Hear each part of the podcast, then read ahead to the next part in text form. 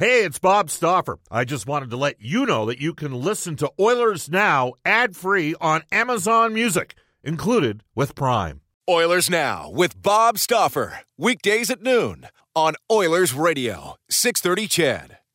six thirty C H E D and the Edmonton Oilers Hockey Club present the show that is everything Oilers. Oilers Now with Bob Stauffer. Brought to you by Digitex. Managed print services to keep your printing costs down? Yeah, Digitex does that. D I G I T E X dot C A. On Oilers Radio, six thirty C H E D. All right, all right, all right. Hour number two of Oilers Now. Bob Stauffer and Brendan S. Scott with you.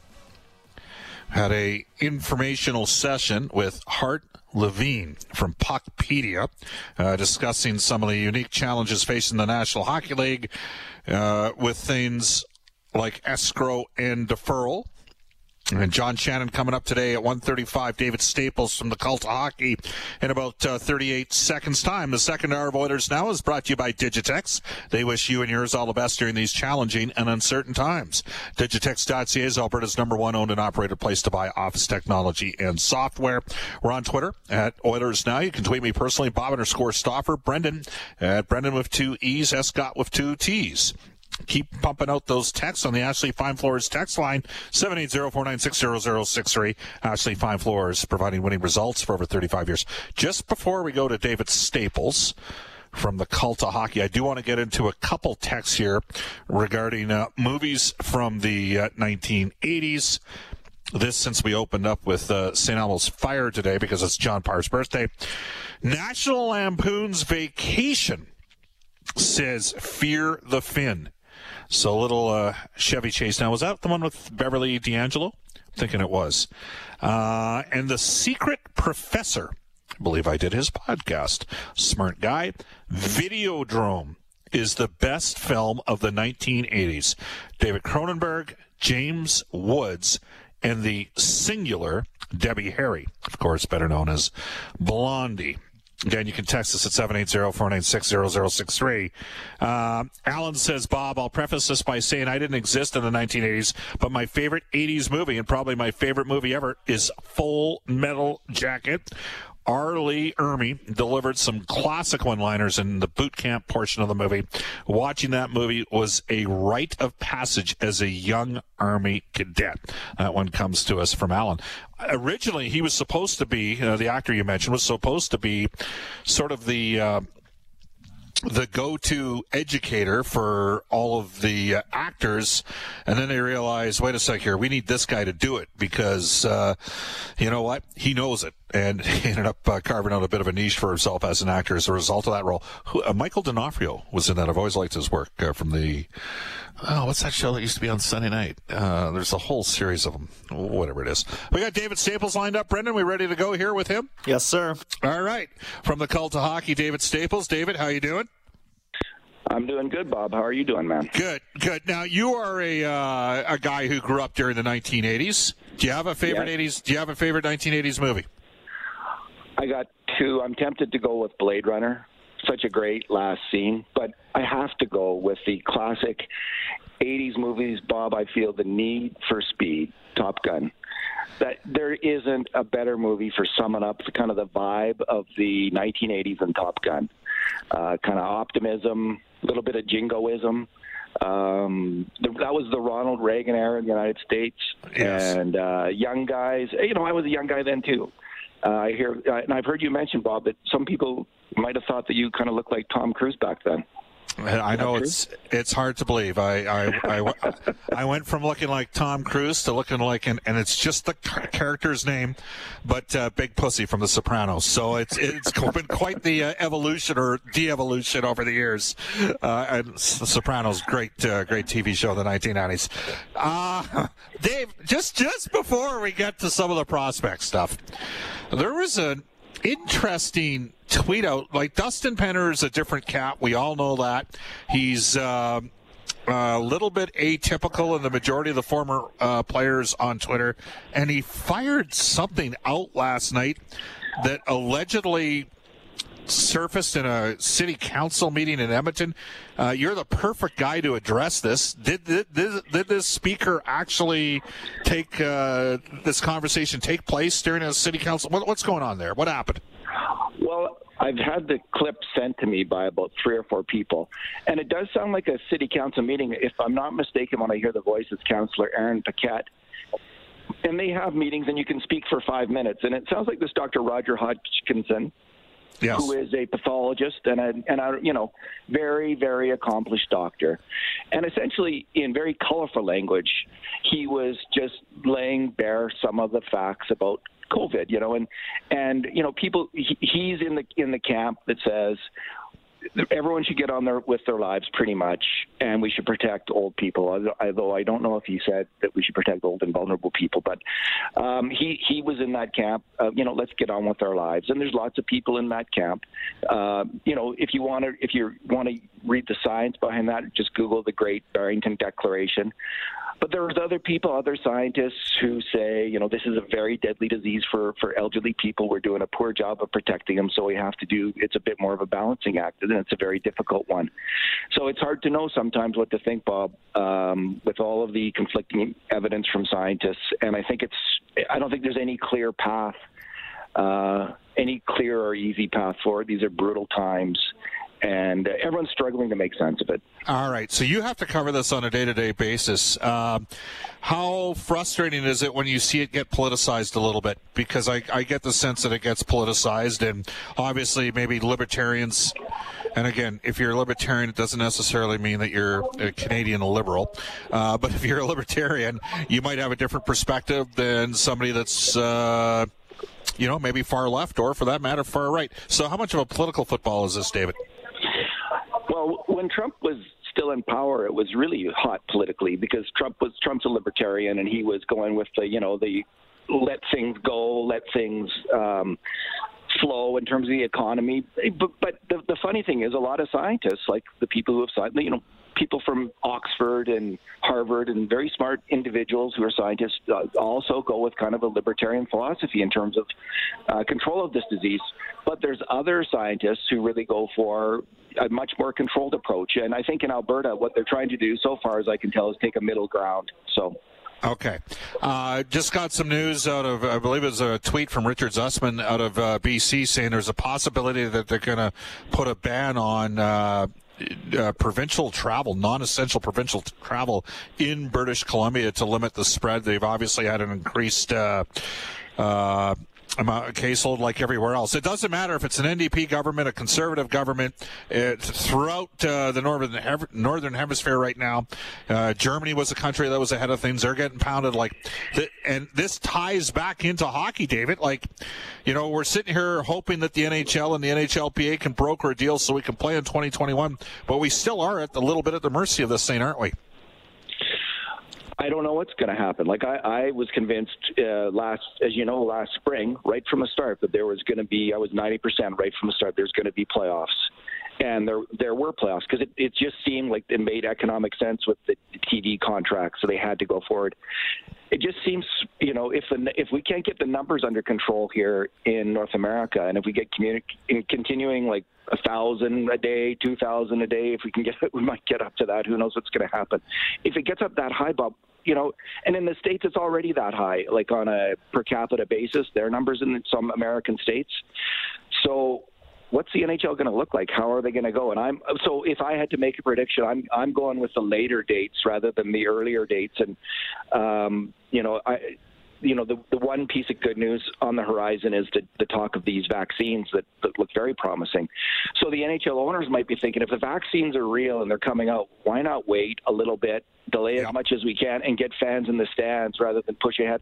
Although they might want to push ahead anyway, if if the T V money is enough just to make it barely sustainable, and the players can they can hammer out a deal with the players, maybe they'll do it that way. But you know, in terms of fans in the stands, obviously the vaccine at this point is the only thing that's going to make that happen. All right. In the European games that I'm watching, Bob, there are yes. fans in the stands. I yes. should say, like some of the leagues have, you know, sometimes they'll have one hundred fans. Sometimes it looks like in Russia, it looks like there might be a couple thousand. Uh, and then sometimes in the Swiss League games, there's none. Yeah, and it's all over the map. And that's where we're going to go next, because one of the things we're doing with your Cult of Hockey site is you're upgrading and grading, or you're updating and grading the performance of the Oilers' eighteen players. I think there's eighteen that are currently playing over in Europe right now, eighteen players and prospects. Uh, and the first question I have is, how difficult is it for you to, seriously, you're not in the building, you're watching it online, um, it's different. Like the Finnish league is different than the the Swiss league. It's, it's different than the Swedish league. It's different than the K H L, the Austrian league. I mean, you got players in five or six different leagues. How do how can you judge? You know, what are the hazards of judging players by, you know, Twitter highlights and that sort of stuff? Well, the Twitter highlights thing is really misleading. I mean, because we'll, we'll see Philip Broberg, or Broberg as they call him in Sweden. We'll see a highlight of him going end to end. And then you watch a game, and, and you're kind of hoping to see that, and you can go whole games and you don't see him rush the puck like that, and you could be disappointed to the extent where he's actually had a pretty good game. But because you're you're hoping for that Twitter highlight, you, you might rank him a little bit less. So there's a couple issues. You know, the N H L scouts right now are using these uh, scouting services, um, online scouting services. They can't get into a lot of the rinks, I, I understand. So a lot of N H L teams are using this, these kind of same services that we're using to watch the games. And um, the feeds are really good. Sometimes when you watch the A H L games, for instance, they're terrible uh, in the past. But the European feeds are really strong, and, and you get a good sense of the players. The confounding thing is, though, you watch, let's say, Evan Bouchard in the Allsvenskan League, which is Sweden. Swedish Division Two, and then you watch or Raphael Lavoie in Swedish Division Two. He's on the worst team, and then you watch Kirill Maximov, who's in the K H L. The K H L is a really hard, good league. It's the closest league to the N H L, so it's hard to to rank Maximov against Lavoie, who's in this league, which is somewhere between the um, the Q M uh, J M. Major Junior Hockey, Quebec Major Junior Hockey, and the A H L. It's kind of in between there. Whereas the K H L is is just a cup, it's between the, it's the best European league. So to try to get a sense, like Maximov's maybe not doing so well in his games, but he's playing much tougher quality of competition. So you really have to get your head around that. All right, I want to talk about the Oilers' uh, three first-rounders that are currently playing right now. Uh, and I'm going to go, we're, we're actually going to start locally, because Dylan Holloway, those games were on national T V. Unfortunately, we didn't get it here in Canada because it was on the N H L network on N B C uh, S N out of the States. But Dylan Holloway playing. Uh, he's at now the Team Canada World Junior Camp, where, by the way, he's in a separate pod. He's not skating with the main guys down in Red Deer yet. What did you see out of Holloway over the, the couple games against Notre Dame? I actually saw kind of a commonality between uh, Broberg and uh, Holloway, in that the Oilers, with their last uh, two first picks, have drafted a similar kind of player. These guys are both big. They're big players, and, and Broberg especially looks big on the ice. He's six three, two oh five, two ten. Holloway is six one, I think, two oh five. They're big, and they're really great skaters. Are those guys ever fast? They can both wheel with the puck, move with the puck. They're agile. Um, they go in all directions quickly. Their skating is out of this world good. Like it's it's the thing that jumps out of out of more than anything else. Plus, they also have some skill. And the and the question is with both of them is, do they have what kind of offensive skill do they have? Do they have that really kind of elite offensive skill that would make them, that would make Holloway a top six forward, or Broberg, uh, Broberg a, a top pairing defenseman? And I and my answer is they might, like they really might. I know that uh, Mike Zanier was on last week and said he sees Broberg four, five, six. I really think Broberg a- at least is a second pairing defenseman in the N H L, uh, and. Uh, has top pairing potential. He he really can fly out wow. there, and he's he can go through. He, he'll he'll sieve through the entire team. He can do it once a game, and I he, he's doing it more and more. It's interesting because Mike was quite effusive in his praise of Joel Person, okay, and his ability to potentially be a puck moving defenseman at the N H L level. And yeah. I could tell you, we knew in the first two days of training camp that wasn't yeah. going to happen. That he he didn't he didn't have he didn't have the pivoting skills with his skating. And then he couldn't man up physically. And when I mean man up, I mean one-on-one. He was absolutely overwhelmed. And and so conversely, I look at Broberg, I'm like you. To me, he's a top three D-man all day. And I just know that from watching him against the other N H L guys. Holloway, to me, is an interesting one. Um, Wisconsin had such a horrendous year, David, a year ago. Massively. Yeah. I mean... people thought that was the best recruiting. There were people in the States that thought that was one of the best recruiting classes in the last decade in the N C double A, and it and Wisconsin came in dead last. in the uh, Big Ten. And it, it kind of is a bit like uh, Boston College. Like Boston College kept on having an B U. They've had some really good recruiting classes. And after having some really successful programs circa two thousand nine to about two thousand thirteen fourteen, you know, they've been relying on those first-year players, and it didn't pan out, so I was intrigued to see Holloway's sort of improved performance in his second year. I want to ask about Bouchard as well. I mean, he's really picked it up offensively. It's way too good for the, uh, you know, the league that he's playing in right now. Is it, you know, how can, how can you judge sort of second division Swedish hockey? How can we even get a fair gauge on that? It's hard. It's hard. And he is such, he is so fantastic at this level of play, Bob. It's like um, when he, it's like he's a, like he's a robot, and he's got some kind of laser guidance system on his passes. So every one of them, they'll go right through other players, like between their skates. He, he passes right through guys, like a Harlem Globetrotter passing the basketball, and hits guys right on the stick. And he's constantly doing that all game long. And, it, and at that level of play, he's able to do it.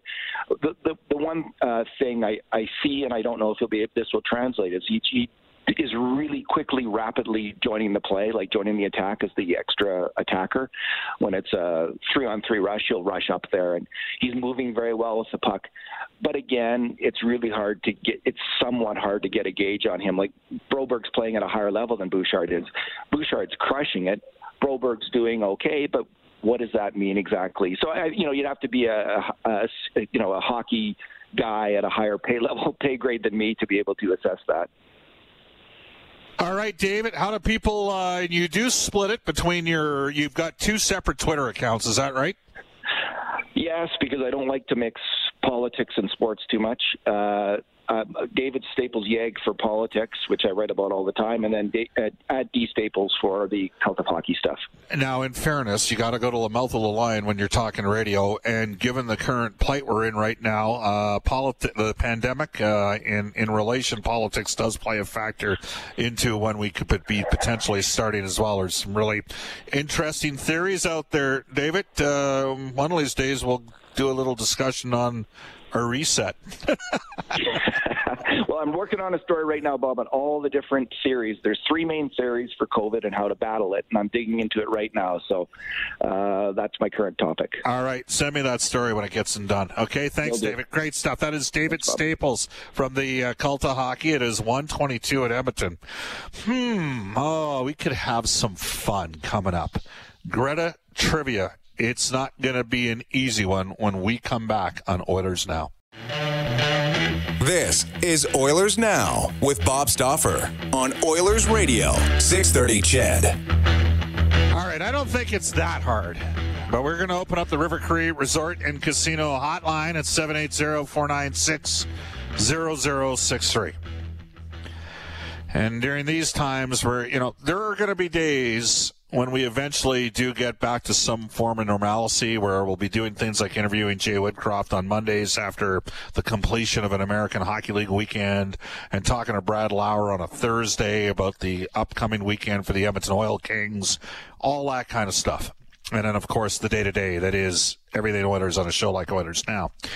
But we're not at that place yet, and uh, we got some work to do in that regard.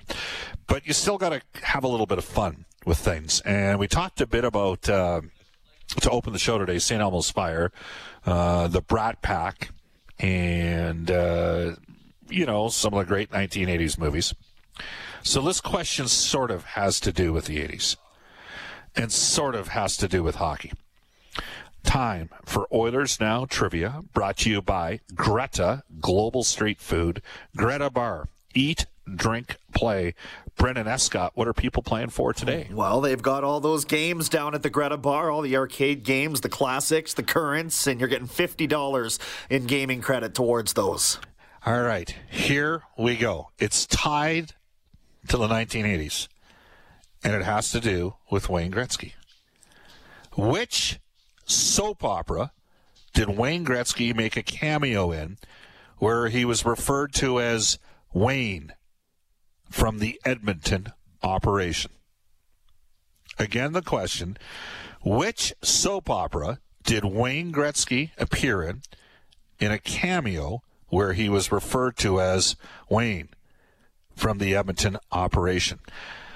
I was actually surprised he didn't get an Emmy for guest, uh, uh, best guest appearance uh, on a soap opera. Because, you know, he was, after all, still is, the great one, the great Gretzky. So you can always have a little bit of fun. seven eight zero, four nine six, zero zero six three. Uh, we got a winner, Bob. Dean, we got a winner. We got a winner. Dean was all over it. Dean knew it was the Young and the Restless. You would not believe how many Days of Our Lives we're currently getting. Now, Bo and Hope are on Days of Our Lives. Um, actually, you know, you opened up with Mister Mister uh, going back about uh, a month ago. Uh, Broken Wings, and that was sort of one of the characters on Bo and Hope, or Bo, on Young, or now I'm getting them mixed up. Young and the Restless is the answer for Wayne from the Edmonton operation.